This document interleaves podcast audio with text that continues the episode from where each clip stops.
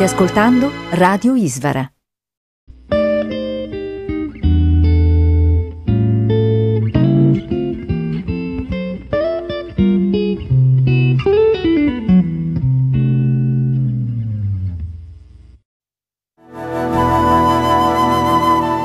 Radio Isvara vi invita all'ascolto di Manunet Prabhu, lezioni e conversazioni.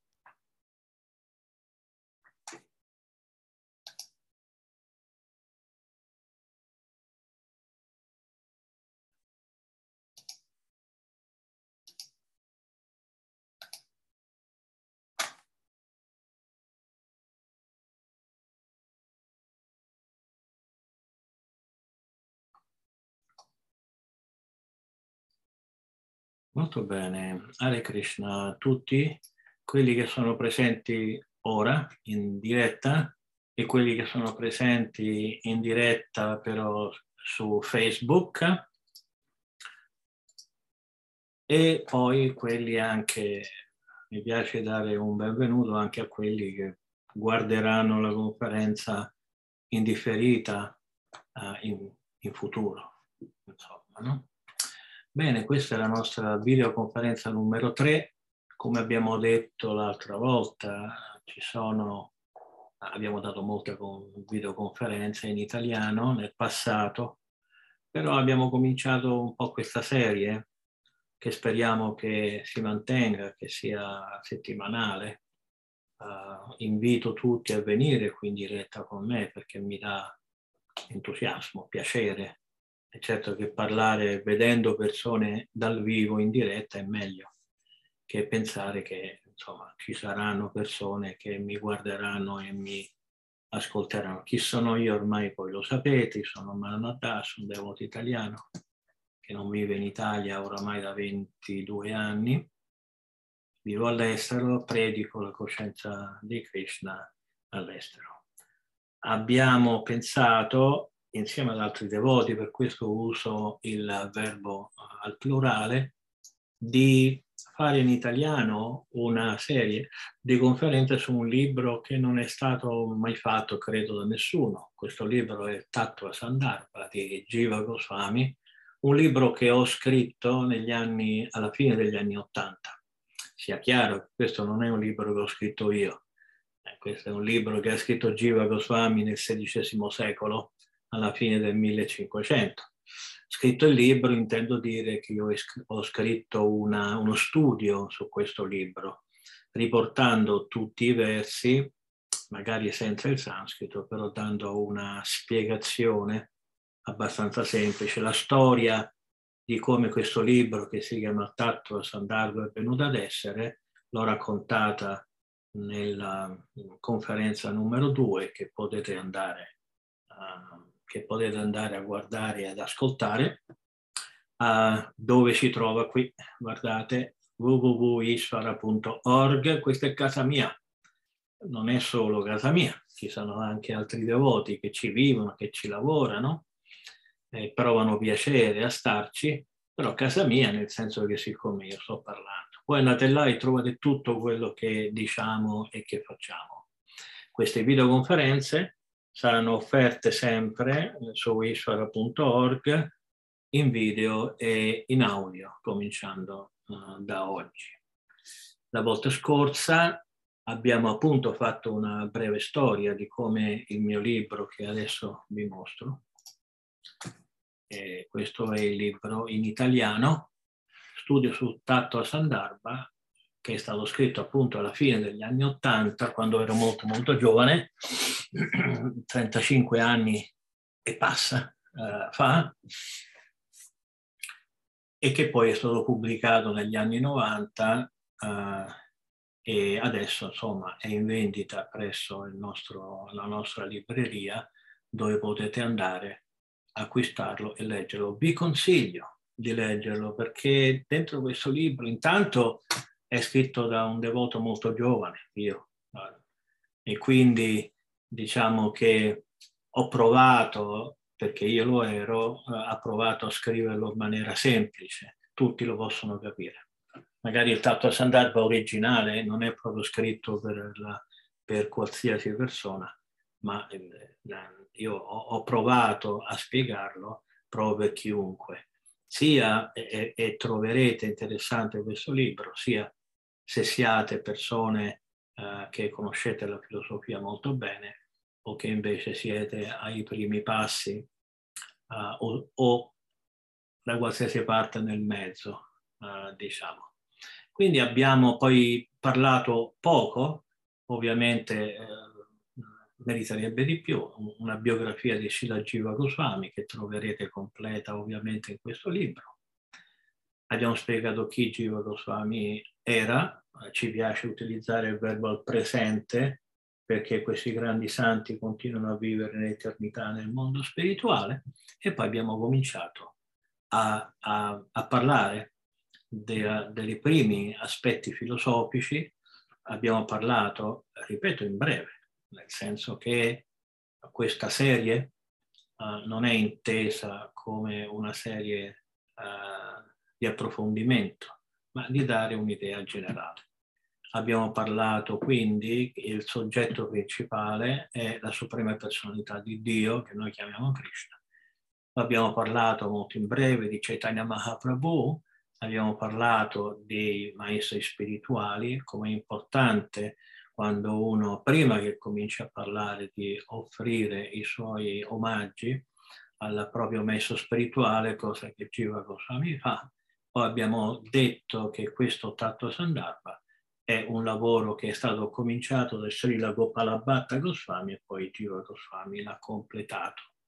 E poi l'ultimo argomento della volta scorsa era la gravità della manipolazione dei testi sacri che devono restare così come sono, si può spiegare, ma il testo originale deve mantenersi così come sono. Quindi oggi cominciamo con l'argomento numero 6, e non sarebbe corretto per me cominciare senza offrire i miei rispettosi omaggi al mio maestro spirituale che è Bhaktivedanta Swami Prabhupada, da cui ho preso iniziazione nel 1974. Namaum Vishnu Padaya, Krishna Pristaya Bhutale, Srimate Bhaktivedanta Swami Iti. Namaste Saraswati Deve, Goravani Pracharine, Nirvishesha Shunyavadi Paschatiate Santarine. Eh, Sila Prabhupada ha, hecho, ha fatto molte cose uh, nella sua vita, ma certamente la cosa più importante, almeno per noi, è quella di venire in Occidente a darci questa cosa meravigliosa che si chiama coscienza di Krishna, eh, che è uno stile di vita, un'idea, veramente molto, molto, molto affascinante, molto attraente. E uh, certamente noi tutti siamo felici di averla, di vivere uh, con questo stile di vita, con questo ideale.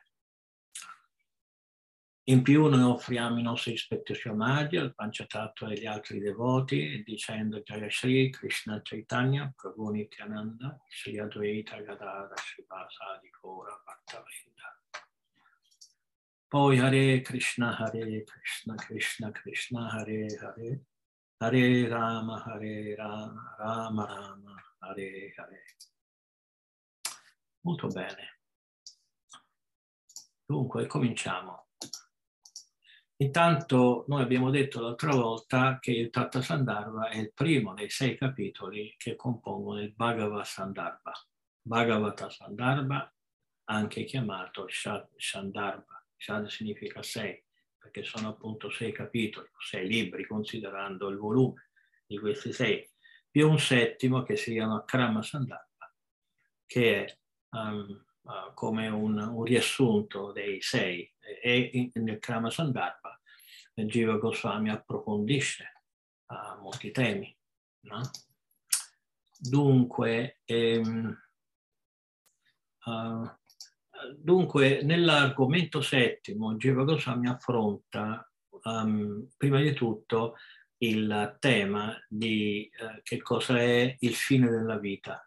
Il fine della vita viene chiamato in sanscrito sadhya, sadhya, sadhya, sadhya è, il fine della vita.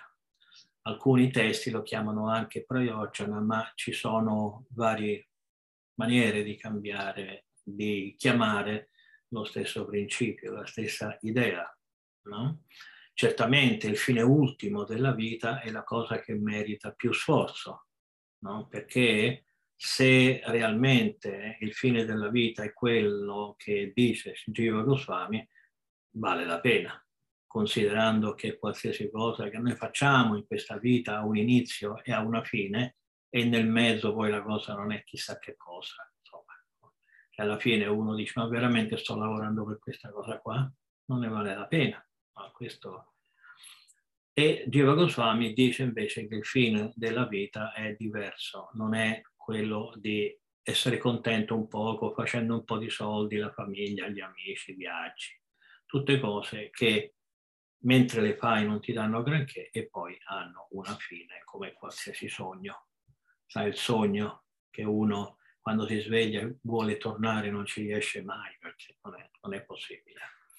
Invece Geva Goswami dice che esiste un mondo spirituale. Il mondo spirituale è fisso, non cambia mai perché è eterno e quindi le cose belle che ci sono nel mondo spirituale non hanno un inizio e non hanno una, non hanno una fine. Questo uh, fine uh, viene chiamato sadhya uh, o uh, panchama purushartha, che è la cosa migliore che uno può desiderare e ottenere nella vita umana. E Jiva Goswami nella, nella prima parte del, di questo verso dice che il sadhya è il fine, ma non è, Deva Goswami, uno di quei filosofi che ti dice esiste Dio, esiste il, il, il, il paradiso e come andarci. Beh, devi avere fede, queste cose un po' aleatorie, un po' poetiche, che poi di fatto non significa che significa avere fede, non vuol dire niente di concreto. Invece Giovo Goswami dice che insieme al Sadhya questo libro tratterà anche del sadhana, Sadhya e sadhana. Sadhya significa il fine e sadhana è il mezzo che eh, ti permette di raggiungere il fine. Quindi questo libro è molto importante. Oh, tra l'altro, tra parentesi, è un libro molto breve. Quando Jiva Goswami dice io parlerò uh, nel dettaglio uh, sia del, del, del fine, eh, Sadhya, e del mezzo, che è il Sadhana, si riferisce a tutti e sei i suoi libri. In questo libro, Tatto Sandarbha è un libro introduttivo che ha soltanto 20 argomenti e siamo già al sesto. Eh? Quindi Jiva Goswami dice continuate a studiare questo libro perché alla fine voi conoscerete qual è il fine della vita e qual è il mezzo per raggiungere questo, questo fine. Prima cosa, prima cosa, scusate il mio spagnolo inglese perché io vivo all'estero ogni tanto, l'italiano non è che lo pratico proprio sempre, anzi molto poco. Dunque, um, la prima cosa che Jiva Goswami ci dice è che noi dobbiamo sapere chi è Dio. No? Questa parola Dio che molti da un po', non avendo una buona esperienza con la nostra cultura religiosa di nascita, quindi questa parola un po'. Noi quindi usiamo altri termini, i termini come Krishna, come Brahman, come, come, come altro. Quindi noi dobbiamo sapere chi è questo Krishna, chi è questo Dio, questa, questa persona suprema.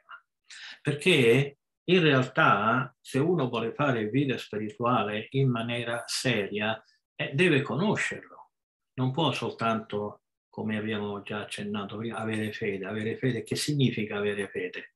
Io credo che esiste, sì, ma che cosa è che tu credi che esiste se non lo conosci? Quindi la fede viene dopo la conoscenza. Prima io ti dico chi è Krishna, dopo che tu hai capito chi è Krishna, dice, beh, insomma, da quello che tu mi dici ho delle ragioni per avere fede. Quindi la parola sanscrita sharaddha, che si accomuna al concetto della fede, è una, un, un, principio che viene dopo della, della conoscenza. E Jiva Goswami dice che il Signore Supremo può essere visto in tre aspetti differenti. No? Il primo è il suo aspetto impersonale. No? Il suo aspetto impersonale significa eh, la sua energia. Questo mondo materiale, per esempio, è prodotto della sua energia impersonale perché l'energia materiale non è una persona, no? Cioè il nostro tavolo, la nostra casa non è che è una persona, non è che abbiamo comprato un tavolino piccolo così e poi è cresciuto e è diventato un tavolone, no? perché questa è materia inerte. La materia inerte è un'espressione dell'aspetto impersonale del, del Signore. E l'aspetto impersonale si può capire e realizzare attraverso la conoscenza. Praticando il sistema della conoscenza trascendentale uno può arrivare a realizzare l'aspetto impersonale. Ma questo aspetto impersonale non è il sadhya, non è il fine, no? perché manca di alcuni, di alcuni aspetti che invece fanno parte della nostra natura uh, della natura eterna, la natura dell'anima spirituale. Per esempio, Jiva Goswami dice in maniera molto chiara che Ananda o la felicità del piacere, che è una necessità di chiunque, tutti noi viviamo sempre con, l'idea la prossima cosa che farò, che vedrò, che ascolterò, che, che mangerò, qualsiasi cosa, lo faccio perché spero che mi dia piacere. Perché il piacere, che in sanscrito si chiama Ananda, è proprio parte della nostra natura, non possiamo proprio separarci da, da essa. Questa non si trova nell'aspetto impersonale del Signore. Eh, lui rileva questo fatto dice in tutte le scritture autentiche che sono di origine divina, quindi dobbiamo accettare quello che dicono, non ciecamente, parleremo di questo in futuro, però una volta che uno accetta le scritture e le va a leggere, vede che la parola Ananda non è mai accomunata alla parola Brahman, che è, uh, che è l'aspetto impersonale del Signore. No? E, e, quindi noi questo aspetto impersonale è incompleto, non è il sadhya reale, è uno degli aspetti secondari del sadhya. E questo, um, questo aspetto uh, impersonale è, viene prima di un secondo aspetto del Signore Supremo, che è l'aspetto localizzato Localizzato significa che Krishna, non personalmente, ma attraverso sue espansioni entra nel creato. Entra nel creato materiale attraverso una delle sue espansioni che si chiama Paramatma e anche nel cuore di ognuno di noi eh, che si chiama anche Paramatma o Chaitya Guru. Um, in questo aspetto il Signore Vishnu, espansione di Krishna, eh, sta nel nostro cuore e ci dà alcune informazioni che spesso non capiamo, che spesso non recepiamo. Insomma. Comunque lui, lui ce le dà ugualmente. E uh, questo aspetto anche non è, non è, non è quello finale, uh, perché manca una, una, un aspetto fondamentale di cui parleremo in un paio di minuti.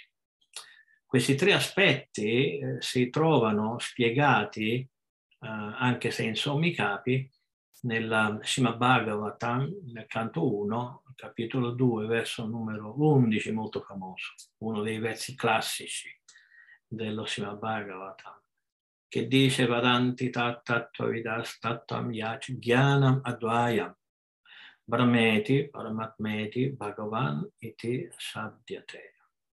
¿Mm? Y entonces, Brahma iti, Paramatma iti, Bhagavan iti, ¿eh? che, significa, che significa il Brahman, il Paramatma e Bhagavan. Questi sono i tre aspetti del Signore Supremo. L'aspetto Bhagavan è l'aspetto personale, L'aspetto personale ha tutto, ha tutto quello che manca all'aspetto impersonale e ha tutto quello che manca nell'aspetto localizzato. Perché eh, questo è, si può capire molto facilmente. Noi possiamo avere il piacere, faccio alcuni esempi, no? possiamo avere il piacere nella nostra vita di, eh, non lo so, di, di, di di vedere o di fare delle cose piacevoli, ma alla fine noi andiamo sempre a cercare una persona con la quale condividere quello che facciamo, condividere i nostri piaceri. Non è bello vivere uh, da soli, anche se intorno a noi abbiamo tante cose. Infatti, nella realtà uh, odierna, dove internet la fa da leone, almeno per la maggior parte di noi, specialmente per quelli che amano la comunicazione come i devoti di Krishna, e vediamo questo fenomeno, che la cosa più importante sono i famosi social media, dove ci sono altre persone. Ci piace andare a leggere i giornali che sì, sono scritti da persone, però insomma l'articolo è una cosa morta, scritta lì, ferma, non è che lo puoi cambiare. E invece i social media sono quei luoghi dove ci sono persone eh, del, a vivo, vivi che sono lì e che possono interagire con te uh, imme- immediatamente. Ad esempio, ora noi stiamo in diretta su Facebook e tutti hanno uh, la possibilità, se vogliono, di farmi domande e io rispondo. Insomma, no? E per il momento non ce ne sono, siamo all'inizio della nostra serie italiana, quindi speriamo in futuro che diventi come la spagnola o la, o la inglese dove c'è parecchio movimento, parecchia vita, gente che parla, che dice, che fa domande. Ah, sono certo che in italiano sarà lo stesso, se non di più.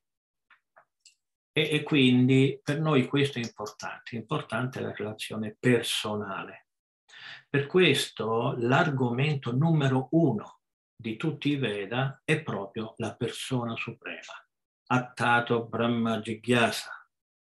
Attato Brahma Jigyasa. Eh? Molti traducono la parola Brahma, questo verso significa adesso, immediatamente, non perdere tempo. No? Uh, è il momento di fare domande sulla verità assoluta perché la vita umana è breve, la vita umana è ricca di intelligenza e dobbiamo us- usarla, altrimenti potremo perdere questa opportunità e quando lasciamo questo corpo andare in altre forme di vita dove la possibilità di capire la coscienza di Krishna non sarà presente. E, e quindi la parola Brahma è molto importante perché molto spesso, spessissimo, Brahma Jigyasa viene tradotto come la verità assoluta, no? quando la parola Brahma è al maschile, Brahman è neutro. Se il verso fosse stato adattato Brahman Jigyasa, eh, che non si dice così, eh, Brahma Jigyasa sarebbe stato, e allora essendo Brahma stato mh, enunciato in forma neutra si riferirebbe a un'astrazione. si riferirebbe a un concetto, si riferirebbe anche alla verità uh, impersonale, mentre Brahma è maschile. Quindi quando Shila Vyasadeva nel Vedanta Sutra dice Attato Brahma Jigyasa, dice adesso è il momento di fare domande sulla persona suprema, Brahma Jigyasa, la persona suprema e non sulla verità assoluta. Possiamo tradurlo perché dopo tutto la persona suprema è anche la verità assoluta, però il concetto di Brahma inteso come Krishna uh, come la verità, la verità assoluta personale deve essere chiaro perché è fondamentale. Le scritture vediche dicono che l'argomento numero uno è la persona suprema, che ti vogliono le scritture vediche, ti vogliono dire chi è, dove è, che fa, come è fisicamente, eh, come pensa, cosa dice, cosa gli piace e cosa non gli piace, dove vive, com'è il luogo dove lui vive. Questo vogliono le scritture vediche, non vogliono, non vogliono dare una religione così come la intendiamo noi nella nostra cultura religiosa di nascita, dove l'idea della fede è preponderante sulla idea della conoscenza, perché uno per attrarre una cosa la deve conoscere e i Veda non sono pigri uh, o non sono avari di dettagli quando arriviamo al, al concetto della, di Dio, di chi è la suprema persona. Le scritture vediche ti dicono nei dettagli i suoi capelli, i suoi occhi, la sua bocca, cosa dice, uh, come parla, chi sono i suoi amici, chi sono le sue amiche, dove vive, è una serie di dettagli incredibili che uno leggendo questi libri, e ne abbiamo pubblicati diversi qui su ishvara.org, dove trovate appunto dei testi dove si raccontano di dettagli che uno dice, un momento, ma questo dettaglio a me interessa poi così tanto no, per la mia vita spirituale? E la mia risposta sarebbe sì che ti interessa. Eh, certo che se uno conosce la coscienza di Krishna da pochi giorni, forse è meglio che prima si concentri sui, sui principi fondamentali no? della coscienza di Krishna. Però per una persona che vive la coscienza di Krishna sì che gli deve interessare, perché questi dettagli te lo fanno conoscere a Krishna e più lo conosci, più lo apprezzi, perché Dopotutto il nome Krishna significa, significa molto attraente. È ovvio che una persona attraente ti piace e perché ti piace lo metti a confronto con tutto ciò che è la tua vita, le persone, le cose, le attività che fai. E quindi hai, hai, dici, beh, Krishna è meglio. No? Krishna è meglio, il mondo spirituale è meglio del mondo dove io sto vivendo adesso, perché non c'è comparazione, eh, non c'è paragone. Io come faccio a comparare un mondo dove nasco, cresco, invecchio, mi ammalo muoio continuamente in vari corpi, senza conoscenza, senza felicità? Quando il mondo spirituale, i Veda, me lo stanno descrivendo come un posto meraviglioso, dove non esiste una persona che non abbia il desiderio non può esistere una persona a cui non piace vivere in un mondo come quello che viene descritto nei Veda. Anche le persone più atee, le persone più materialiste dicono però, no? Però se questo è il mondo spirituale, mi piacerebbe sì andarci. Certo, le persone atee, invidiose di Dio dicono, beh, eh, non è una bella cosa che c'è un Dio, però il mondo spirituale è sicuramente Krishna o Krishna significa infinitamente attraente. Per questo mh, um, è, per noi è molto importante quello di, uh, di, studiare e di capire chi è Krishna, uh, dove vive, cosa fa, eccetera, eccetera. No? E, um, ora il, diremo una montagna di dettagli sobre Krishna va bene? E Jiva Goswami, chiaramente adesso io non ho deciso di fare una serie sopra tutti i sei um, Sandarbha di, di Jiva Goswami, però sicuramente troveremo varie, vari argomenti molto interessanti anche soltanto in questo, in questo Tattva Sandarbha. No? Il mondo spirituale viene chiamato anche Viraja, no? Perché nel luogo spirituale uh, non c'è uh, tutto quello che concerne la passione materiale, l'attrazione per le cose. Quando tu sei attratto a una cosa, o la ottieni e dici ma veramente tutto qua, tutta sta faticaccia per avere questo, la delusione. Mm? oppure non la ottieni e ti arrabbi perché non riesci ad ottenerla e c'hai la, la, l'illusione che saresti felice se avessi potuto ottenere questo. E uh, che l'aspetto personale di Dio sia quello principale viene, viene, uh, viene chiaramente detto nelle scritture e certamente quello classico, quello che utilizziamo sempre, è quello dello Srimad Bhagavatam, che si trova nel terzo, primo canto, terzo capitolo, verso 28, che dice Ete Cham Shakala Punsa Krishna Stu Bhagavasvaya. Questo è un verso che eh, ora noi nelle nostre videoconferenze in inglese stiamo, abbiamo appena cominciato a studiare lo Srimad Bhagavatam e questo verso merita un, un po' di tempo per capirlo tutto. Ora basta solamente dire che questo verso sta dicendo che di tutte le incarnazioni di Krishna, che sono personalità di Dio, Krishna è la suprema personalità di Dio. Noi, i nostri libri in italiano, abbiamo questo difetto di tradurre che è quello che Srila Prabhupada, uh, Prabhupada chiamava Krishna Supreme Personality of Godhead, che letteralmente si deve tradurre come suprema personalità di Dio. Però noi sempre lo traduciamo come Dio, la suprema persona. Non è corretto. Si deve tradurre suprema personalità di Dio, perché è un concetto filosofico. Se tu lo cambi, non presenti il concetto filosofico che Prabhupada voleva dire con questa, mm, con questa definizione un po' particolare.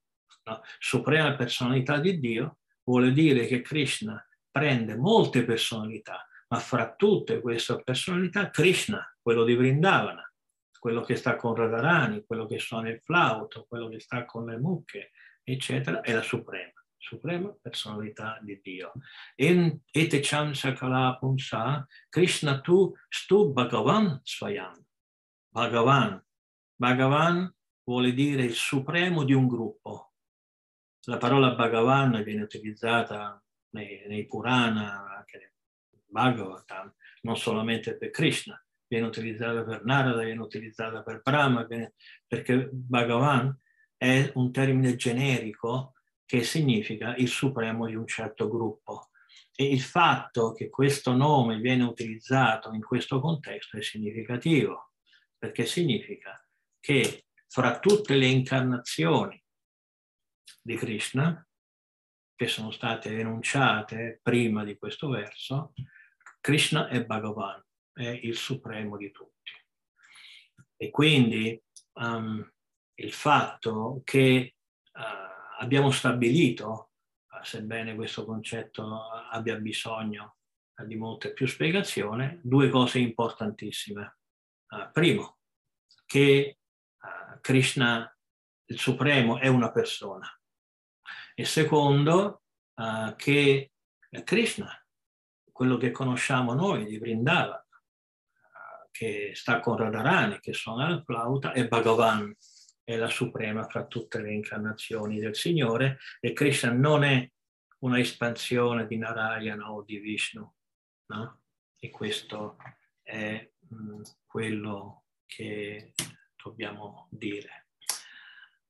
Ora, per quanto riguarda i tre aspetti della verità assoluta gli abbiamo dato questa, perché se lo meritava, no?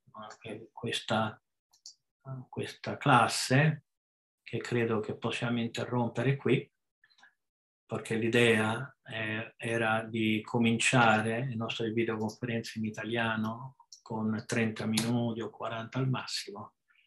Io penso che um, possiamo mantenere questa, questa impostazione, anche perché l'argomento successivo, che è, gli, che è il sadhana, quali sono gli strumenti migliori per realizzare, per capire Jnana e per realizzare la conoscenza Vijnana.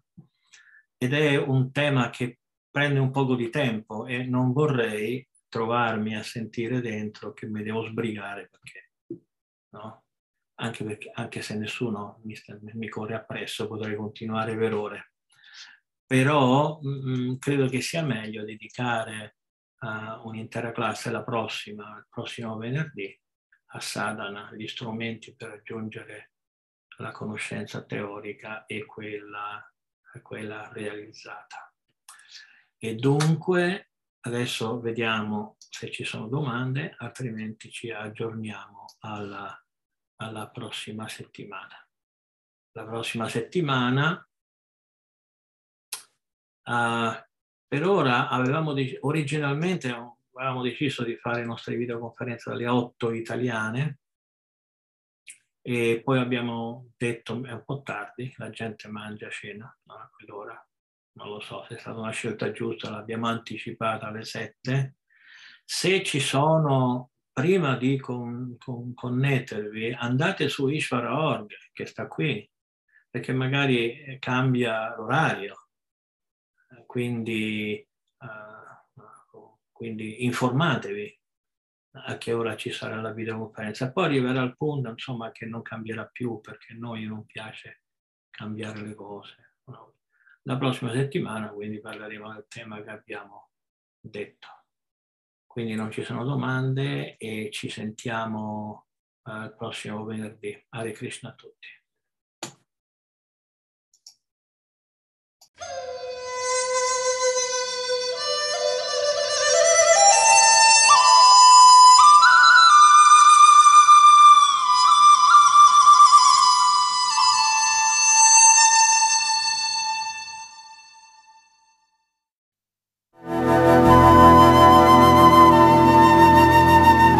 Avete ascoltato?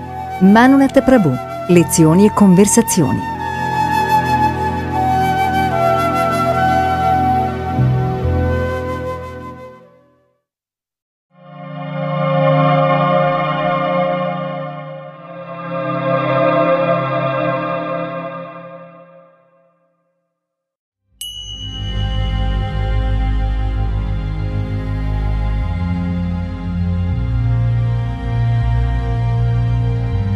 Acquistare i libri esclusivi di Manonat Prabhu, vai al sito store.ishvara.org.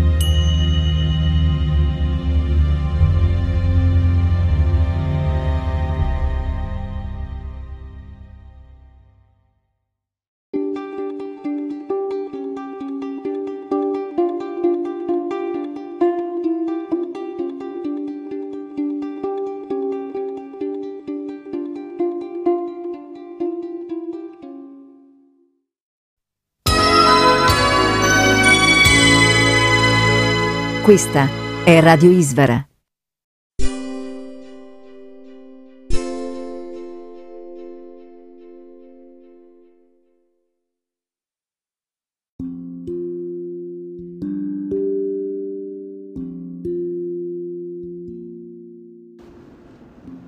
La Bhagavad Gita è universalmente riconosciuta come il gioiello della saggezza spirituale dell'India esposta da Sri Krishna, Dio, la persona suprema, al suo grande devoto e amico Arjuna, con i suoi 700 versi fornisce una guida completa a chi desidera intraprendere il cammino della realizzazione spirituale.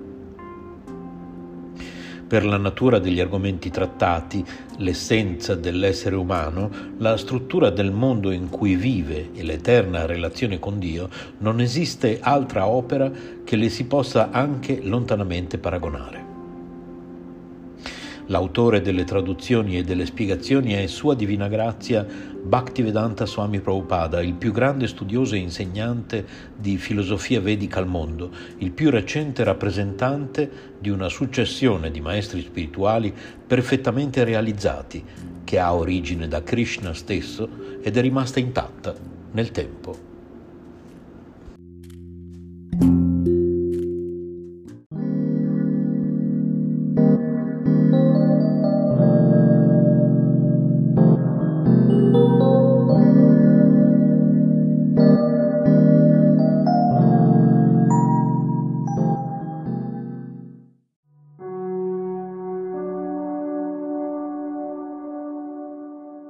Capitolo 2 Il contenuto della Bhagavad Gita Verso 1 Sanjaya disse Vedendo la profonda tristezza e la grande compassione di Arjuna, i cui occhi erano colmi di lacrime, Madhusudana, Krishna, si rivolse a lui.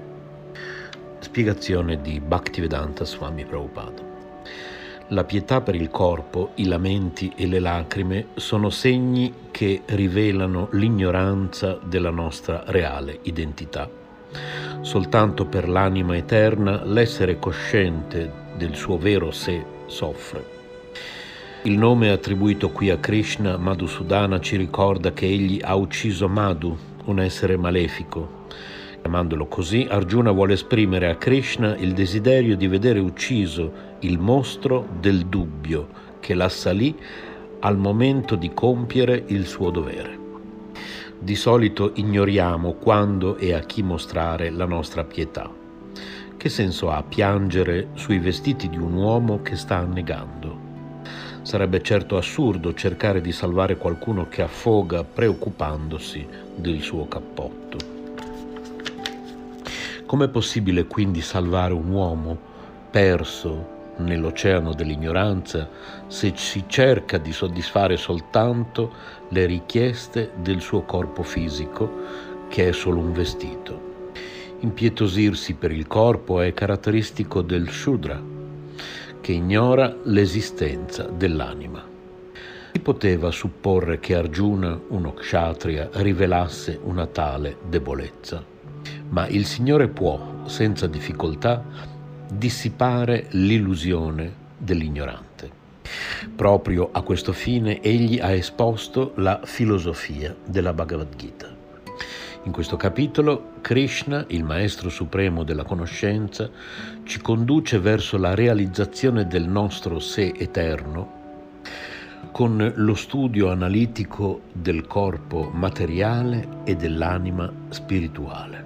Un tale livello di realizzazione può essere raggiunto assumendosi le proprie responsabilità materiali, senza mai perdere di vista la nostra vera identità spirituale.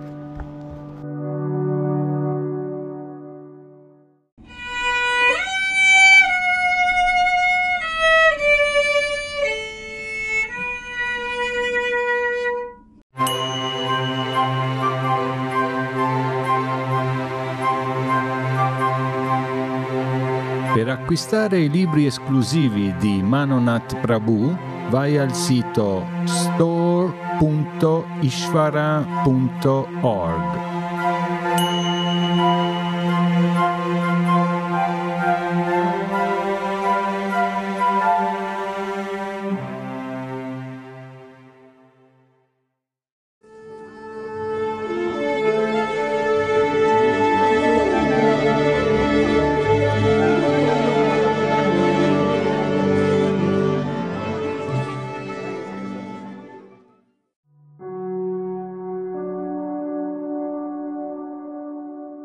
La trasmissione che segue va in onda per gentile concessione del Centro Vaicunta, www.centrovaicunta.com. Buon ascolto di Isvara Radio e Hare Krishna.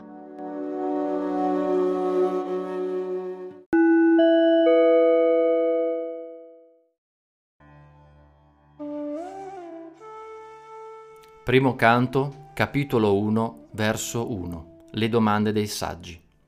I miei rispettosi omaggi a Sri Krishna, figlio di Vasudeva, che è Dio, l'onnipresente persona suprema.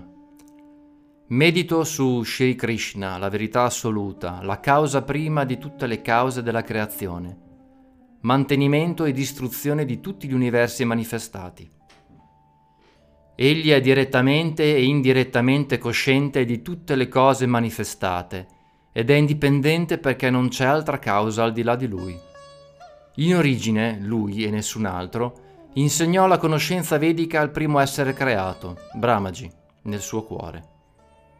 Per suo volere questo mondo, semplice miraggio, assume un aspetto tangibile anche per i grandi saggi ed esseri celesti per suo volere gli universi materiali, prodotti illusori delle tre influenze della natura, appaiono come l'immagine stessa della realtà.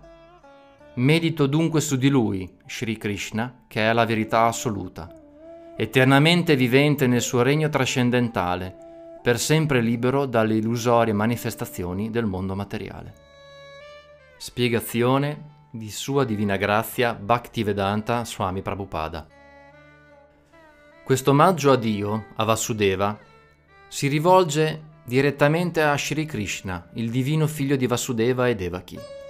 Krishna è Dio, come confermerà in modo elaborato l'intera opera. Shri Vyasadeva afferma che Krishna è Dio, la persona suprema, nella sua forma primordiale. Tutte le altre sue forme sono emanazioni plenarie dirette o indirette, oppure emanazioni di queste emanazioni. Srila Jiva Goswami a sua volta sviluppa ulteriormente l'argomento nel suo Krishna Sandarbha e Brahma, primo essere creato, studia in modo sostanziale Sri Krishna nel suo trattato, la Brahma Samhita. Anche la Sama Veda Upanishad stabilisce che Sri Krishna è il divino figlio di Devaki. La preghiera che costituisce questo verso si apre dunque con l'affermazione che Sri Krishna è il Signore originale. Se si vuole attribuire un nome alla persona suprema e assoluta, deve essere il nome di Krishna, che significa l'infinitamente affascinante. In molti passi della Bhagavad Gita, Krishna stesso afferma di essere il Signore Supremo. Ciò è confermato da Arjuna e da numerosi grandi saggi come Narada, Vyasa e molti altri. Anche il Padma Purana insegna che tra gli innumerevoli nomi di Dio predomina quello di Krishna. Così, sebbene il nome di Vasudeva designi anche un'emanazione plenaria di Dio e tutte le forme del Signore non siano differenti da Vasudeva, il nome si applica in questo verso al divino figlio di Vasudeva e Devaki. Su di lui, Sri Krishna, meditano costantemente i Paramahansa, i più perfetti tra coloro che sono nell'ordine di rinuncia.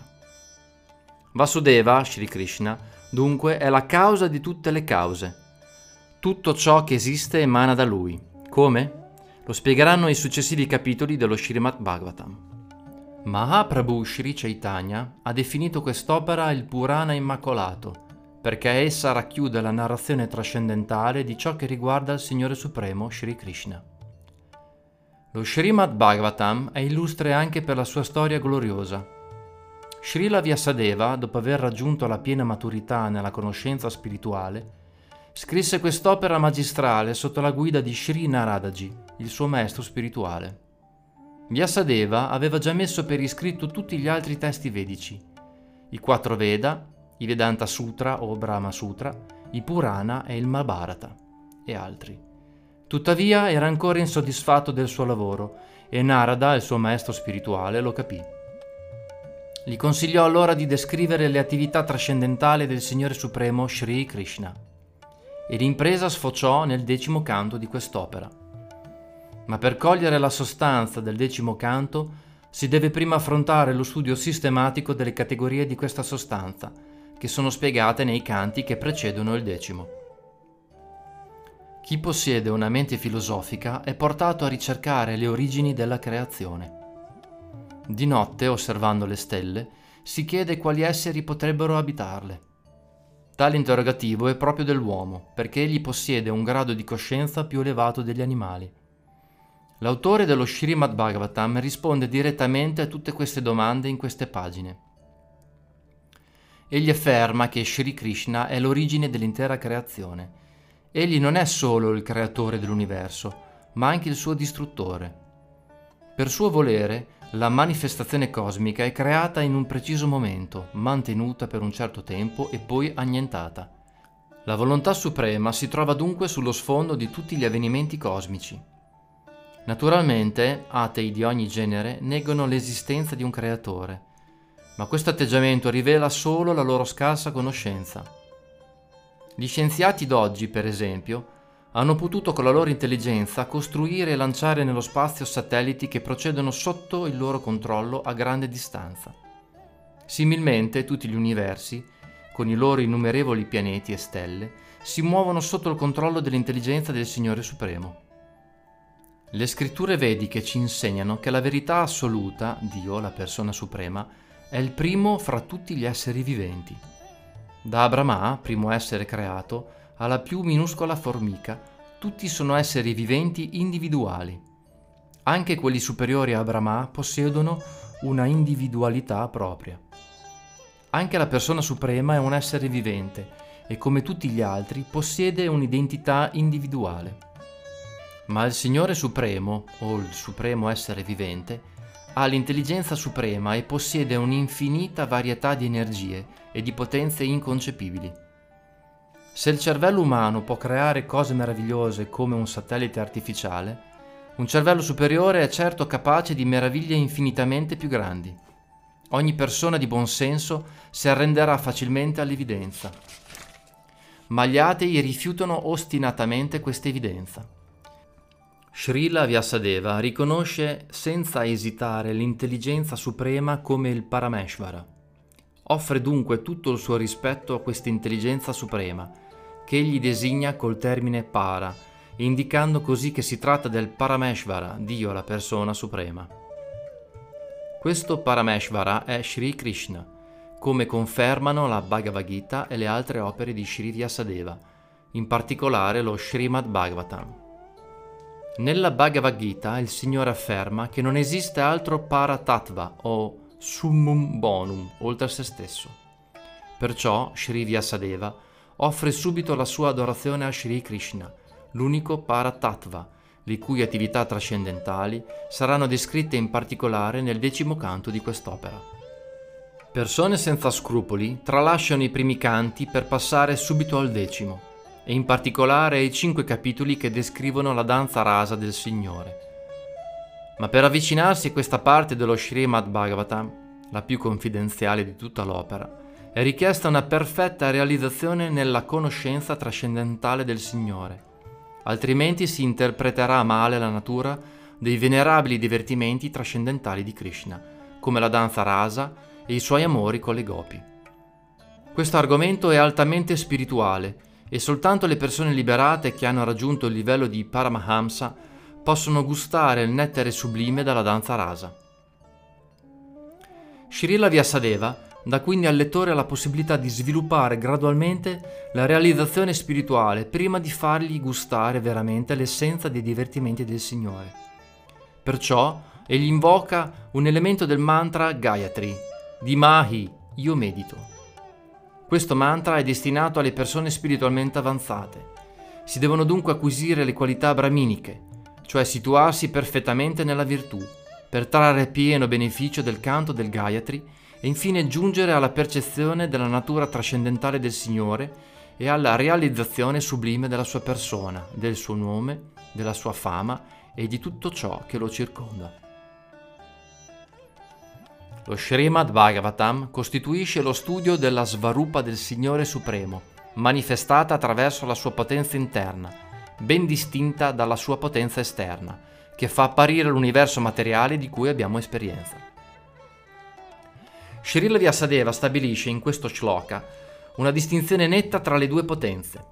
Sri Vyasadeva afferma che la manifestazione della potenza interna è reale, mentre la manifestazione dell'energia esterna, nella forma di esistenza materiale, è illusoria e temporanea, come un miraggio nel deserto. Non c'è vera acqua nel miraggio, ma soltanto la visione dell'acqua. L'acqua vera è altrove. Similmente, la creazione materiale manifestata, si presenta a noi come la realtà assoluta, ma non è altro che l'ombra di questa realtà, che si trova nel mondo spirituale. La verità assoluta appartiene al mondo spirituale e non al mondo materiale. Nel mondo materiale ogni verità è relativa, dipendente cioè da fattori esterni ad essa.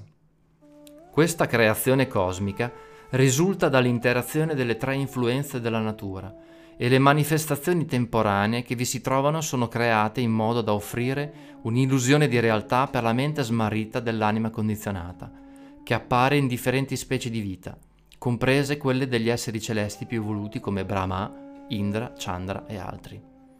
Non c'è realtà nel mondo manifestato. Se appare reale solo perché altrove, nel mondo spirituale, esiste una realtà vera, dove il Signore Supremo vive eternamente insieme con tutto ciò che lo circonda. L'ingegnere capo di una costruzione elaborata non interviene personalmente nei lavori, ma ne conosce ogni sviluppo, direttamente e indirettamente, perché tutto si svolge sotto la sua direzione. Similmente il Signore Supremo, che è il supremo ingegnere di questa creazione cosmica, ne conosce i minimi particolari, sebbene tutto avvenga per opera degli esseri celesti.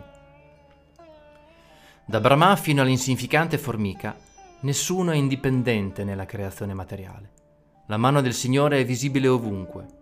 Da Lui soltanto emanano gli elementi materiali e le scintille spirituali. E tutto ciò che esiste in questo mondo è dovuto solo all'interazione di queste due energie, materiale e spirituale, che emanano dalla verità assoluta, la persona suprema, Dio Sri Krishna.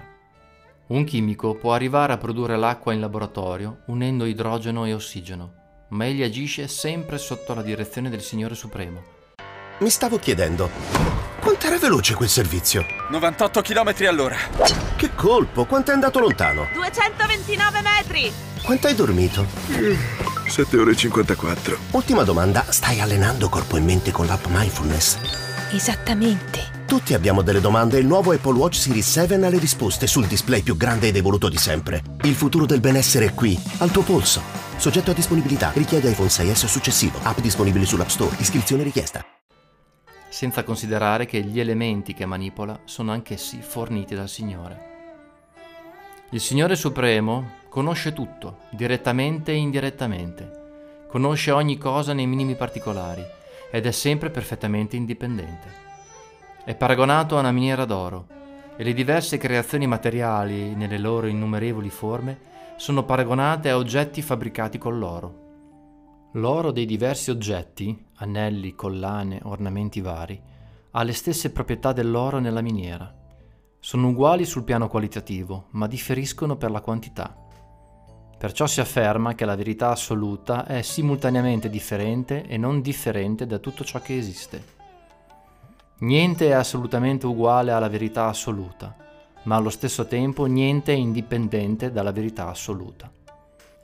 Da Brahma, che dirige la creazione di questo universo, fino alla insignificante formica, tutte le anime condizionate sono impegnate senza eccezione nell'atto di creare, ma nessuna è indipendente dal Signore Supremo. Il materialista crede a torto di essere l'unico creatore. Ciò è detto Maya, illusione. A causa della sua scarsa conoscenza, il materialista non può vedere più in là dei suoi sensi imperfetti e giunge così a credere che la materia si formi da sola, senza l'aiuto di un'intelligenza superiore. Ma Srila Vyasadeva rifiuta in questo shloka tale tesi. Poiché il tutto completo, la verità assoluta, è la sorgente di tutto ciò che esiste, niente è indipendente dal corpo della verità assoluta. Come noi ci rendiamo conto di ciò che accade al nostro corpo, così l'assoluto ha direttamente e indirettamente conoscenza di tutto ciò che avviene all'interno della creazione, che rappresenta il suo corpo. Lo Shruti Mantra afferma inoltre che il tutto assoluto, il Brahman supremo, è la sorgente ultima di tutto ciò che esiste. Tutto emana da lui, tutto è mantenuto da lui e infine tutto rientra in lui. Questa è la legge della natura. E lo Smriti mantra dice la stessa cosa quando afferma che la sorgente da cui tutto emana all'inizio di un'era di Brahma e in cui tutto ritorna alla fine è la verità assoluta, il Brahman supremo. Gli scienziati materialisti danno per scontato che la fonte ultima del nostro sistema planetario è il Sole, ma sono incapaci di spiegare l'origine del Sole. Secondo le scritture vediche, Brahma, che si può paragonare al Sole, non è il creatore originale. Questo shloka afferma chiaramente che egli ricevette il sapere vedico dal Signore Supremo. Si potrebbe obiettare che Brahma, essendo l'essere vivente originale, non avrebbe potuto ricevere questi insegnamenti poiché non vi era nessun essere vivente a quel tempo. Come insegna questo verso, il Signore ispirò Brahma affinché questi potesse adempiere la funzione di secondo creatore. Così l'intelligenza suprema, sullo sfondo di ogni cosa creata, è la persona divina e assoluta, Sri Krishna. Nella Bhagavad Gita Krishna afferma di essere il solo a dirigere l'energia creatrice, la Prakriti, che costituisce la totalità della materia. Srila Vyasadeva non adora dunque Brahma, bensì il Signore Supremo, che guida le attività creatrici di Brahma. In questo shloka le parole Abhigya e Svarat hanno un'importanza particolare perché sottolineano la differenza tra il Signore Supremo e tutti gli altri esseri viventi. Nessuno oltre al Signore è Abhigya, perfettamente cosciente di tutto, o Svarat, perfettamente indipendente. Anche Brahma deve meditare sul Signore Supremo se vuole creare. E che dire dei grandi scienziati come Einstein? Il cervello di tali scienziati non è certamente una creazione umana. Nessun uomo di scienza è in grado di produrre l'intelligenza di questi scienziati. Che dire ancora degli atei sconsiderati che disprezzano l'autorità del Signore? Neppure gli impersonalisti mayavadi, che si vantano di diventare uno col Signore, sono Abhigya o Svarat. Questi impersonalisti si sottopongono a severe austerità per acquisire la conoscenza e fondersi nell'assoluto, ma poi finiscono quasi sempre col dipendere da qualche ricco discepolo che fornisce loro i fondi necessari alla costruzione di templi e monasteri. Atei come Ravana e Hiranyakashipu si sottoposero anch'essi a dure penitenze per acquisire il potere di sfidare l'autorità del Signore. Ma sebbene avessero ottenuti alcuni poteri, furono in ultimo ridotti all'impotenza e niente fu loro possibile di fronte al Signore quando apparve nella forma di morte crudele. Questa è anche la sorte degli atei moderni che osano sfidare l'autorità del Signore, poiché la storia si ripete. Se l'uomo trascura l'autorità del Signore, la natura e le sue leggi lo puniscono. Questo è confermato nella Bhagavad Gita col famoso verso Ogni volta che in qualche luogo dell'universo la spiritualità, Dharma, declina e l'irreligione ad arma avanza, o discendente di Bharata, io vengo in persona. Bhagavad Gita, capitolo 4, verso 7. Tutti gli Shruti mantra confermano l'infinita perfezione del Signore Supremo. Ci informano che il Signore, perfezione totale, getta uno sguardo sulla materia e la impregna così di esseri viventi, parti integranti della sua persona. Gli esseri viventi sono scintille spirituali che egli semina nella vasta creazione materiale. Allora le energie creatrici si mettono in movimento per generare tante meraviglie. Un ateo potrebbe affermare che Dio non sarebbe altro che un meccanico, ma naturalmente Dio è più grande perché può creare meccanismi maschili e femminili dotati del potere di riprodursi. Gli esseri maschili e femminili delle differenti specie generano innumerevoli altri corpi, appartenenti alla stessa specie, senza che Dio debba guidarli ancora. Se l'uomo sapesse creare una coppia di macchine capaci di produrre altre macchine indipendentemente dal suo intervento immediato, allora si potrebbe dire che la sua intelligenza si avvicina a quella di Dio. Ma è cosa irrealizzabile. Tutte le macchine sono create dall'uomo a una a una. Nessuno raggiunge dunque la perfezione creatrice di Dio.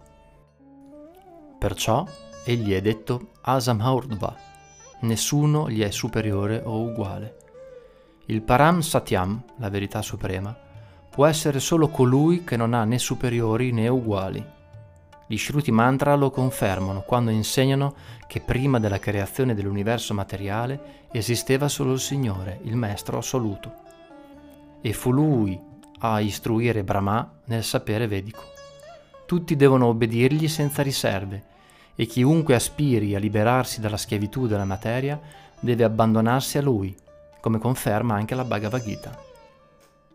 Se l'uomo non si abbandona ai piedi di loto del Signore Supremo, certamente cadrà nella confusione. Solo quando un essere ha l'intelligenza di abbandonarsi ai piedi di loto di Krishna, può riconoscere in piena coscienza che Krishna è la causa di tutte le cause, come insegna la Bhagavad Gita, e soltanto allora può diventare un Mahatma, una grande anima. Tali anime sono molto rare, infatti sono le uniche a comprendere che il Signore Supremo è la causa prima di tutto ciò che esiste. Egli è il Parama, la verità ultima, poiché ogni altra verità è relativa a Lui. Egli è onnisciente ed è sempre libero dall'illusione. Alcuni intellettuali mayavadi sostengono che lo Srimad Bhagavatam non sia opera di Sri Vyasadeva. Alcuni di loro insinuano perfino che si tratti di una creazione moderna dovuta a un certo Vopadeva. Per confutare queste infondate credenze, Sri Sridhara Swami fa notare che numerosi tra i più antichi Purana fanno riferimento allo Srimad Bhagavatam. Il primo shloka dello Srimad Bhagavatam inizia col mantra Gayatri e il Matsya Purana il più antico fra tutti Purana, menziona proprio questa invocazione del Gayatri all'inizio dello Srimad Bhagavatam, per mettere in evidenza che numerose opere con valore di insegnamento spirituale iniziano con questo mantra. Quanto all'importanza dello Srimad Bhagavatam, numerosi avvenimenti lo confermano in modo indiscutibile. Per esempio la storia di Vitrasura mostra che chiunque faccia dono di questa grande opera durante una notte di luna piena raggiunge la più alta perfezione dell'esistenza tornando a Dio. Altri Purana mettono in rilievo la dimensione di quest'opera maestosa, scritta in 12 canti e con un totale di 18.000 shloka. Il Padma Purana riporta anche una conversazione tra il saggio Gautama e Ambaris Maharaj, nel corso del quale il saggio consiglia al re di leggere regolarmente lo Srimad Bhagavatam, se desidera liberarsi dai legami della materia. Non dovrebbe dunque sussistere più alcun dubbio sul valore e l'autenticità di questo testo.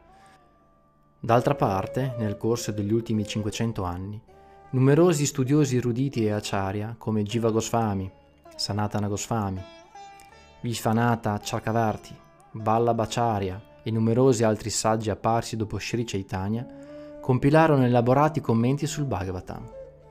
Ogni studente serio dovrebbe interessarsene se vuole gustare pienamente il messaggio trascendentale dello Srimad Bhagavatam. Srila Visvanatha Chakravarti Thakura ha trattato soprattutto la psicologia sessuale nella sua forma pura, Adi Rasa, libera da ogni ebbrezza materiale. L'intera creazione materiale si muove sul principio della vita sessuale. Nella società moderna la vita sessuale è il centro di ogni attività, Ovunque ci si volti si vede predominare la vita sessuale. Ma la vita sessuale materiale non è che un riflesso deformato del principio di piacere nella sua forma pura, originale, che trova la sua piena realtà nel mondo spirituale, nella verità assoluta. Questa è un'altra occasione per comprendere che la verità assoluta non può essere impersonale. Altrimenti come potrebbe essere la sede di una sessualità, ma di una sessualità pura? Mettendo l'accento sull'aspetto impersonale della verità assoluta, i filosofi impersonalisti hanno indirettamente incoraggiato l'abominevole sessualità materiale. E gli uomini ignoranti della vita sessuale nella sua forma pura, spirituale, si abbandonano alle attività pervertite della sessualità materiale, che essi vedono come le uniche reali. Ma una differenza fondamentale esisterà sempre tra la vita sessuale spirituale e quella sessuale generata dalle condizioni malsane del mondo materiale. Lo Srimad Bhagavatam eleverà gradualmente il lettore sincero, libero da ogni pregiudizio, fino alla più alta perfezione spirituale e gli permetterà di trascendere i tre modi dell'azione materiale, cioè l'azione interessata, la ricerca filosofica e il culto di divinità come descritto nei Veda.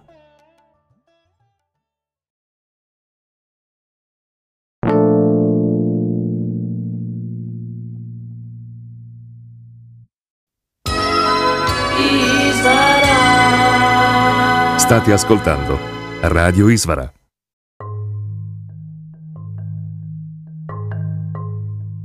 Gli audio che seguono sono tratti dal canale YouTube. youtube.com barra user barra Emanuela Torri.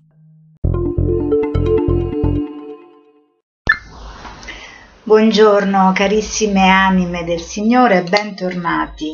Oggi è il 5 settembre e ci troviamo nella stanza delle letture spirituali speciali per continuare questa, eh, questo libro eh, che abbiamo iniziato un video fa, molto molto interessante, che si intitola La scienza della realizzazione spirituale.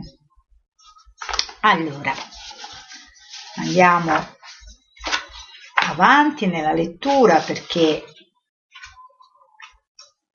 c'è poco da, da, dire perché comunque stiamo leggendo eh, Srila Prabhupada, questo Swami indiano molto importante che parla molto chiaro, quindi non devo fare nessun tipo di premessa e dobbiamo semplicemente porci in questo stato mentale, psicologico di ascolto eh, senza pregiudizio, come ho detto già eh, l'altro video, un video fa, perché noi della realizzazione spirituale conosciamo ben poco, molto, molto eh, poco conosciamo anche di noi stessi, quindi in questo stato dobbiamo porci, cioè nello stato dell'ascolto, dell'ascolto senza pregiudizio, anche perché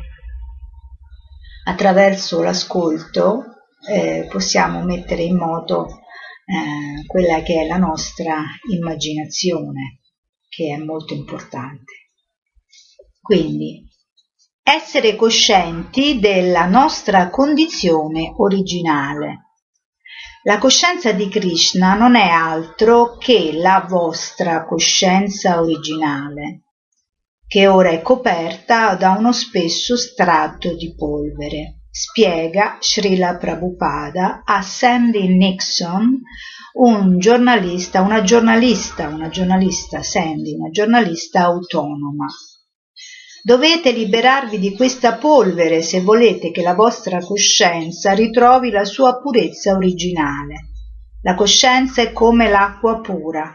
L'acqua è limpida per natura e quando diventa fangosa è sufficiente filtrarla perché riacquisti la sua purezza, la sua limpidezza originale. Vedete quello che dico sempre, no? Quando leggiamo uh, dalla viva voce di Srila Prabhupada. Lui è proprio cristallino, proprio lui si vede che ha purificato completamente la sua acqua, no? Quindi Sandy Nixon, questa giornalista statunitense, gli chiede a Srila Prabhupada. La mia prima domanda è una delle più importanti. Che cos'è la coscienza di Krishna? Srila Prabhupada risponde, Krishna significa Dio. Noi siamo tutti intimamente legati a Lui perché Egli è il nostro Padre originale. Ma noi abbiamo dimenticato questo legame, perciò quando siamo interessati a sapere quale relazione ho con Dio, qual è lo scopo della mia vita, possiamo dire di essere coscienti di Krishna. Quindi siamo coscienti di Krishna nel momento in cui noi ci poniamo delle domande. Questo è quello che ci eh, mette nella posizione, secondo Srila Prabhupada, di esseri umani, cioè nel momento in cui noi ci facciamo delle domande di questo tipo. Sandy Nixon. Come si sviluppa la coscienza di Krishna nella persona che la pratica? La coscienza di Krishna si trova già nel più profondo del nostro cuore, ma poiché siamo condizionati dall'esistenza materiale l'abbiamo dimenticata. Il canto del Mahamantra Hare Krishna, Hare Krishna, Krishna Krishna, Hare Hare Hare Rama, Hare Rama, Rama Rama, Hare Hare, ravviva nell'essere questa coscienza innata, Per esempio, fino a qualche mese fa, questi giovani, vedete qui lui indica, no? ragazzi e ragazze americani ed europei non sapevano niente di Krishna. Eppure ieri li abbiamo visti cantare Hare Krishna e danzare in estasi durante tutta la processione del Ratha Yatra, festa annuale celebrata nelle grandi città del mondo dal Movimento per la Coscienza di Krishna. Pensa che questo fosse artificiale? No. Nessuno può artificialmente cantare e danzare per molte ore. Questi giovani hanno veramente risvegliato la loro coscienza di Krishna seguendo una via autentica. La Chaitanya Charitamrita Madhya 2207 spiega a questo proposito Nitya Siddha Krishna Prema Sadhya Kabunnaya Shravanadi Shuddha Chitte Karaye Uddaya. La coscienza di Krishna si trova allo stato latente nel cuore di ogni essere e si risveglia quando si entra in contatto con i devoti. La coscienza di Krishna non ha niente di artificiale. Come un ragazzo sente risvegliare in sé un'attrazione naturale per una ragazza, così colui che ascolta ciò che riguarda Krishna nella compagnia dei devoti risveglia la sua coscienza di Krishna fino allora assopita. Chiede la Sandy. Non possiamo sviluppare la coscienza di Krishna? Eh, scusate, non possiamo sviluppare la coscienza di Cristo?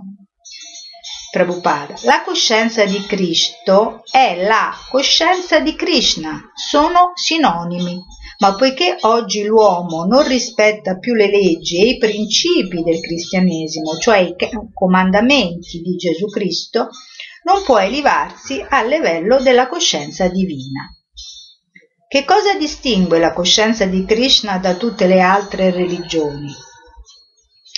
Prabhupada. Innanzitutto religione significa conoscere e amare Dio. Questo è ciò che si intende per religione. Oggi, per mancanza di educazione, nessuno conosce Dio, che dire di amarlo. In genere la gente si accontenta di andare in chiesa per pregare. Dacci oggi il nostro pane quotidiano. Secondo lo Srimad Bhagavatam questo è un comportamento disonesto, perché lo scopo non è quello di conoscere e di amare Dio, ma di trarne profitto personale. In altre parole, se pretendo di seguire una certa religione senza conoscere Dio e senza amarlo, la mia religione è falsa, Certamente il cristianesimo dà ampia possibilità di comprendere Dio, ma nessuno è veramente interessato. Per esempio, la Bibbia ordina non uccidere, eppure i mattatoi più moderni sono progettati dai cristiani. Come possiamo diventare coscienti di Dio se non osservano? Come possono diventare coscienti di Dio se non osservano i comandamenti di Gesù Cristo? Si può dire altrettanto di tutte le religioni. La denominazione indù, musulmano o cristiano sono solo etichette portate da uomini che non sanno chi è Dio né come amarlo. Sandy chiede come distinguere un maestro spirituale autentico da un ciarlatano. Prabhupada, colui che insegna l'arte di conoscere e amare Dio è un maestro autentico. Talvolta alcuni fur- furfanti ingannano la gente proclamando di essere Dio e la gente che non sa niente di Dio crede loro sulla parola. Bisogna essere molto seri se si vuole comprendere che Dio, chi è Dio e come amarlo, altrimenti sarà solo una perdita di tempo. Ciò che distingue il nostro movimento da tutti gli altri è che solo noi possiamo veramente insegnare l'arte di conoscere e di amare Dio. Noi presentiamo la scienza che consiste nel conoscere Krishna, la persona suprema, mediante l'applicazione degli insegnamenti della Bhagavad Gita e dello Srimad Bhagavatam. Queste opere ci insegnano che il nostro unico dovere è di amare Dio. Non abbiamo bisogno di chiedere a Dio di provvedere ai nostri bisogni, perché Egli si prende cura di tutti gli esseri, anche di chi non ha religione. I cani e i gatti, per esempio, non hanno religione, eppure Krishna veglia anche su di loro perché dunque importunare Krishna per chiedergli il nostro pane quotidiano, se finora ce l'ha sempre procurato? La vera religione è quella che ci insegna ad amare Dio. Lo Srimad Bhagavatam dice a questo proposito la religione di primo ordine insegna come amare Dio senza alcuna motivazione. Servire Dio per trarre un qualsiasi guadagno è commercio, non amore. Il vero amore per Dio è ahai tuki aprati hata, è incondizionato e niente può ostacolarlo. Niente può fermare colui che desidera veramente amare Dio. Non importa che sia ricco o povero, giovane o vecchio, nero o bianco, uomo, donna o quant'altro. Tutte le vie portano alla stessa meta? chiede la giornalista. No, ci sono quattro categorie. I karmi, i ghiani, gli yogi e i bhakta. E tutti raggiungono una meta differente. I karmi il karmi agisce per ottenere un beneficio materiale. Se ne trovano molti nelle città dove lavorano giorno e notte per fare i soldi. I karmi sono dunque coloro che agiscono per interesse. Il Ghiani invece pensa perché lavorare duro? Gli uccelli, le api e perfino gli, elefanti, gli elefanti mangiano a sazietà senza fare alcun lavoro. Perché allora affaticarsi inutilmente? Cerchiamo piuttosto di risolvere i veri problemi della vita, la nascita, la morte, la vecchiaia e la malattia. Questo è il, è il Ghiani. Lo yogi invece cerca di ottenere poteri soprannaturali per poter compiere cose meravigliose. Guardate la chiarezza intellettuale di Srila Prabhupada, è sconcertante veramente, cioè riesce, c'è una sintesi eh, straordinaria. Quindi lo yogi invece cerca di ottenere poteri soprannaturali per poter compiere cose meravigliose. Per esempio, può diventare molto piccolo se lo chiudete a chiave in una stanza potrà uscire da una piccolissima fessura. Questi giochi di magia gli valgono la fama di persona prestigiosa. Naturalmente i nostri yogi moderni sono abili solo nella ginnastica perché non possiedono alcun potere effettivo. Il vero yogi ha poteri di carattere materiale, non ha niente di spirituale. Riassumendo, lo yogi ricerca i poteri sovrannaturali, il Ghiani vuole liberarsi dalle sofferenze della vita e il Karmi aspira a un guadagno materiale. Il Bhakta, il devoto del Signore, non desidera niente per sé. Vuole solo servire Dio per amore come una madre si sacrifica per il proprio figlio. Per la madre non esiste questione di interesse personale. È per puro affetto che si prende cura del figlio. È verissimo. Eh Tiziano? Raggiungere la perfezione solo quando raggiungerete la perfezione solo quando arriverete a un simile stadio di amore per Dio. Il karmi, il ghiani e lo yogi non possono conoscere Dio, solo il devoto può. Krishna dice nella Bhagavad Gita Bhaktyanam Abhijanati. Solo con il servizio di devozione mi si può conoscere così come sono. Bhagavad Gita 1855 Krishna non ha raccomandato nessun'altra via per conoscerlo. Se volete veramente conoscerlo e amarlo, dovete accettare la via della devozione e nessun'altra. Le altre vie, qualunque esse siano, non vi serviranno a niente. Sandy Nixon Quale cambiamento avviene nella persona che segue questa via? Prabhupada. Non si tratta di cambiamento. La coscienza di Krishna non è altro che la vostra coscienza originale, che ora è coperta da uno spesso strato di polvere. Dovete liberarvi di questa polvere se volete che la vostra coscienza ritrovi la sua purezza originale. La coscienza è come l'acqua pura. L'acqua è limpida per natura e quando diventa fangosa è sufficiente filtrarla perché riacquisti la sua purezza, la sua limpidezza originale. Sandy Nixon. Non si può migliorare sul piano sociale diventando coscienti di Krishna? Srila Prabhupada. Sì, come lei può constatare, i miei discepoli non bevono sostanze alcoliche, non mangiano carne e godono di ottima salute, protetti da tutte le malattie serie. In realtà, il fatto di non mangiare più carne non è un sintomo di coscienza di Krishna, ma di civiltà. Dio ha dato all'uomo un cibo vario e abbondante, deliziosi frutti, ortaggi e cereali e il latte, che è un alimento di prima qualità. Col latte si possono preparare centinaia di piatti nutrienti, ma ormai nessuno ne conosce l'arte. Oggi si preferisce mantenere immensi mattatoi e mangiare la carne. L'umanità non si è neppure civilizzata.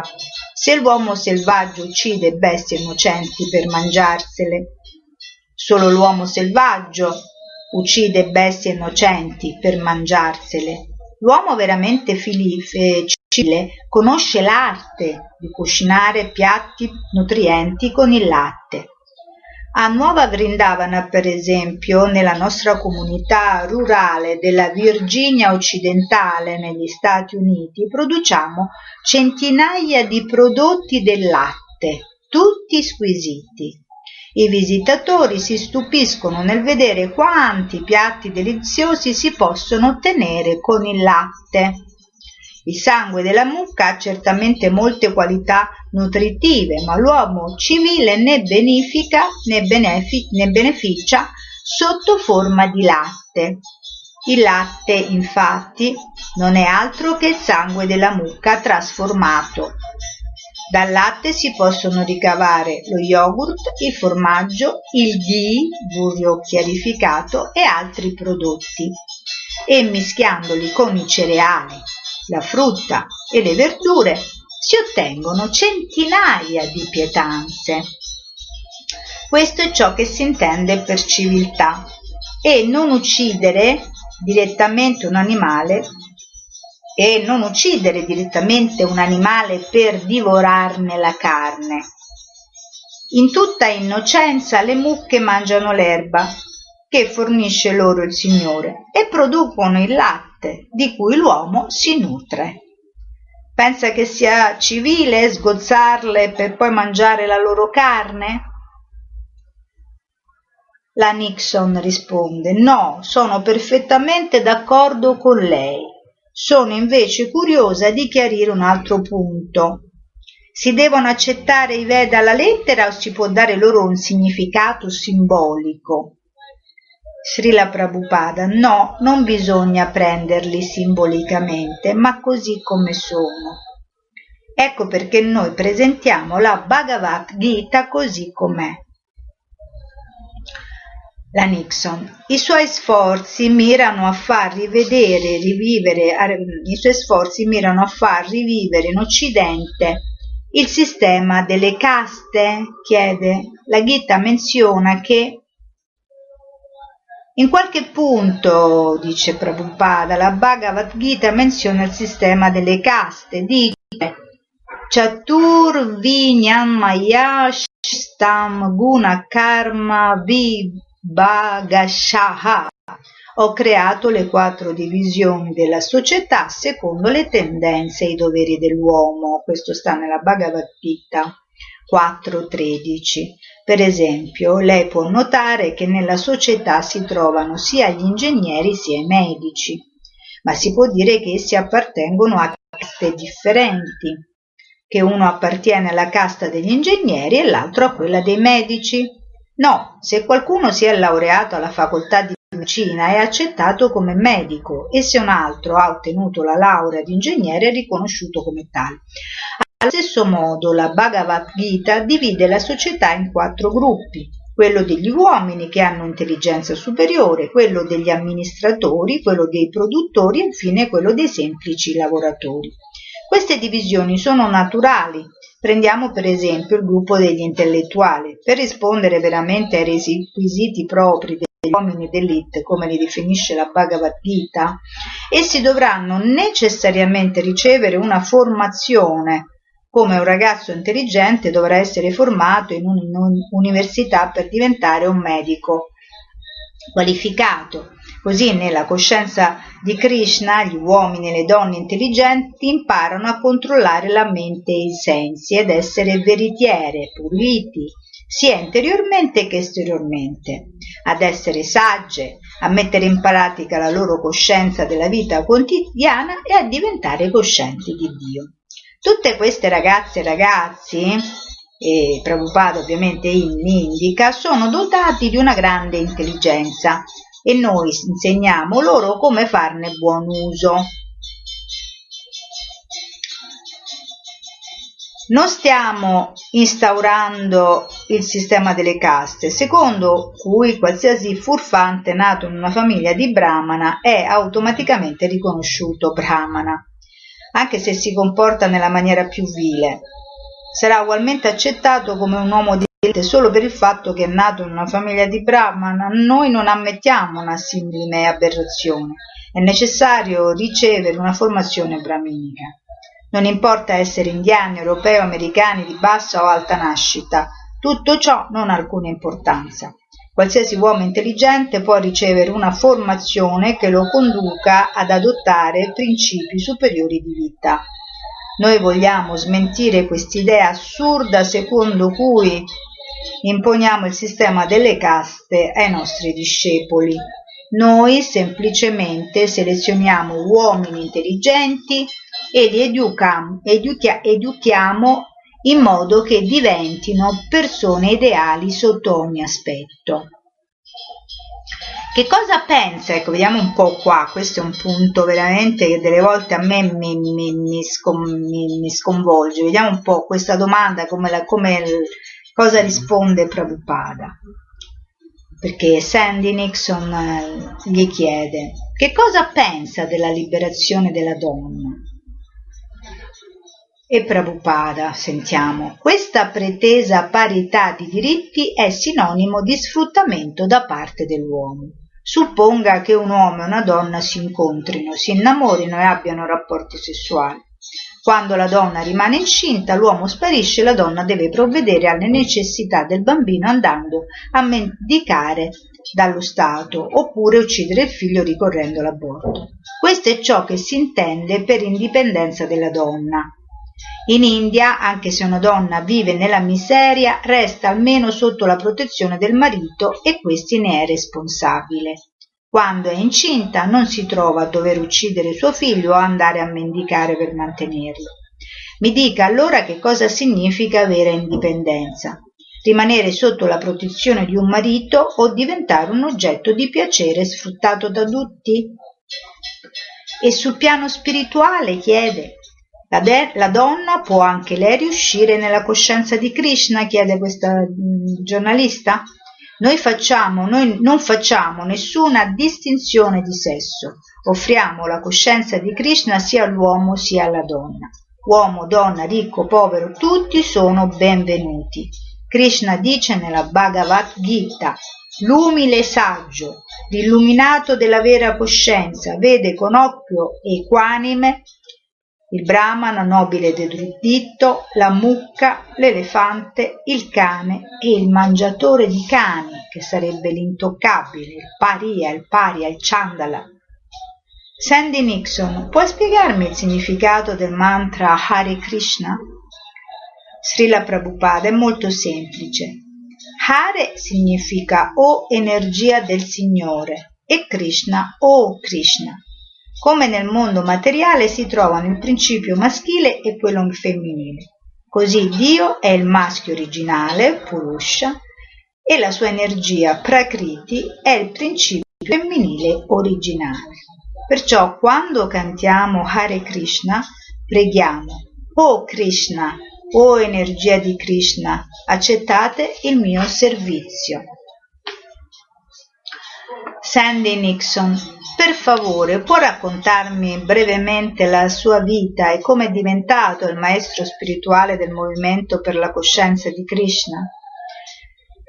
Prabhupada, la mia storia è molto semplice. Ero sposato e padre di famiglia, adesso sono nonno. Quando il mio maestro spirituale mi ordinò di andare in Occidente per il culto della coscienza di Krishna, su sua richiesta ho lasciato tutto e ora sto cercando di eseguire il suo ordine e quello di Krishna.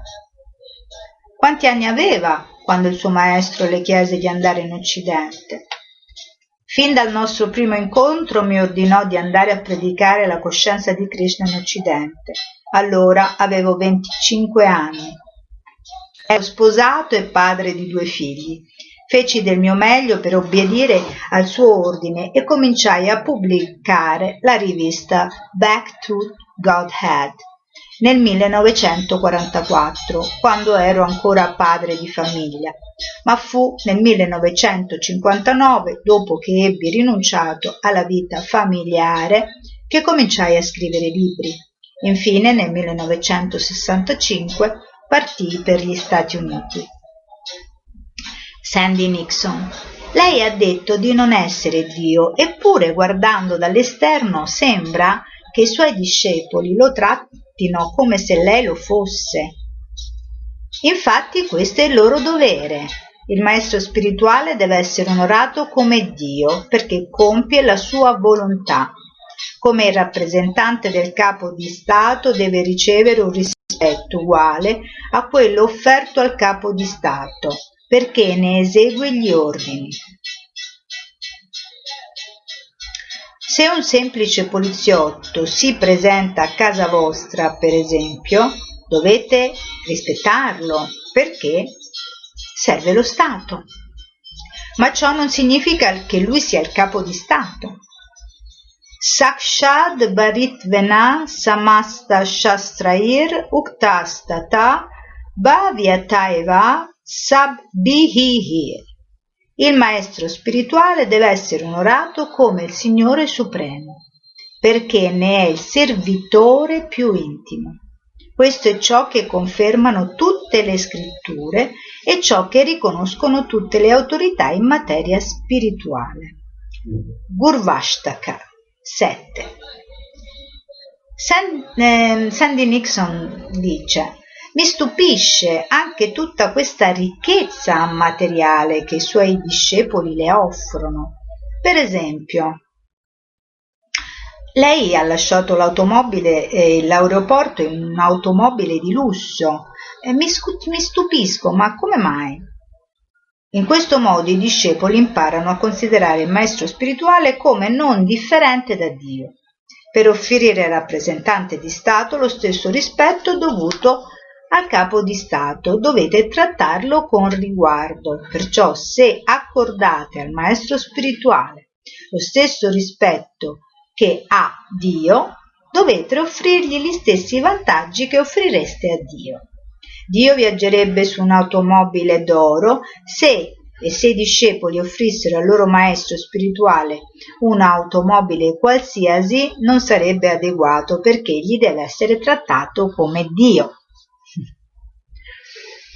Sandy Nixon. Uno degli aspetti della coscienza di Krishna più difficili da accettare per l'osservatore è la presenza della Murti, la forma di Krishna, nel Tempio e il fatto che essa rappresenti Krishna. Può spiegarmi questo in poche parole? Srila Prabhupada, volentieri. Perché, poiché non avete gli occhi per vedere Krishna, egli nella sua misericordia si manifesta in questa forma affinché possiate contemplarlo.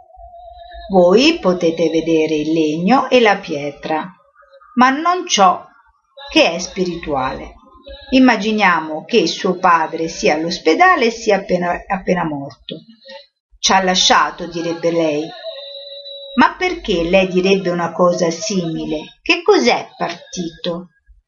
Sandy Nixon. Il suo spirito, naturalmente.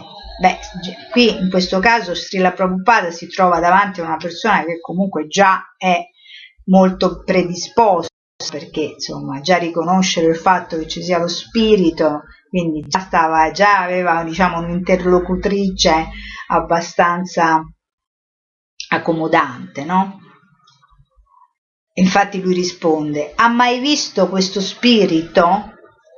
E lei risponde no mai. Non si può vedere lo spirito. Dio è lo spirito supremo. In realtà egli è tutto.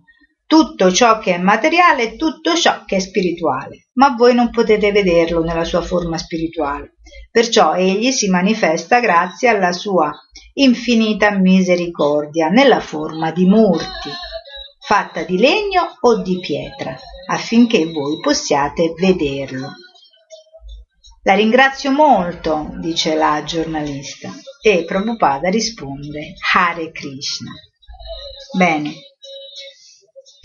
Oggi abbiamo letto un altro paragrafo di questo testo che vorrò leggere piano piano e quindi a voi le riflessioni su quello che abbiamo letto e come ogni volta alla fine di ogni video vi auguro tutto il bene dal profondo del mio cuore e arrivederci.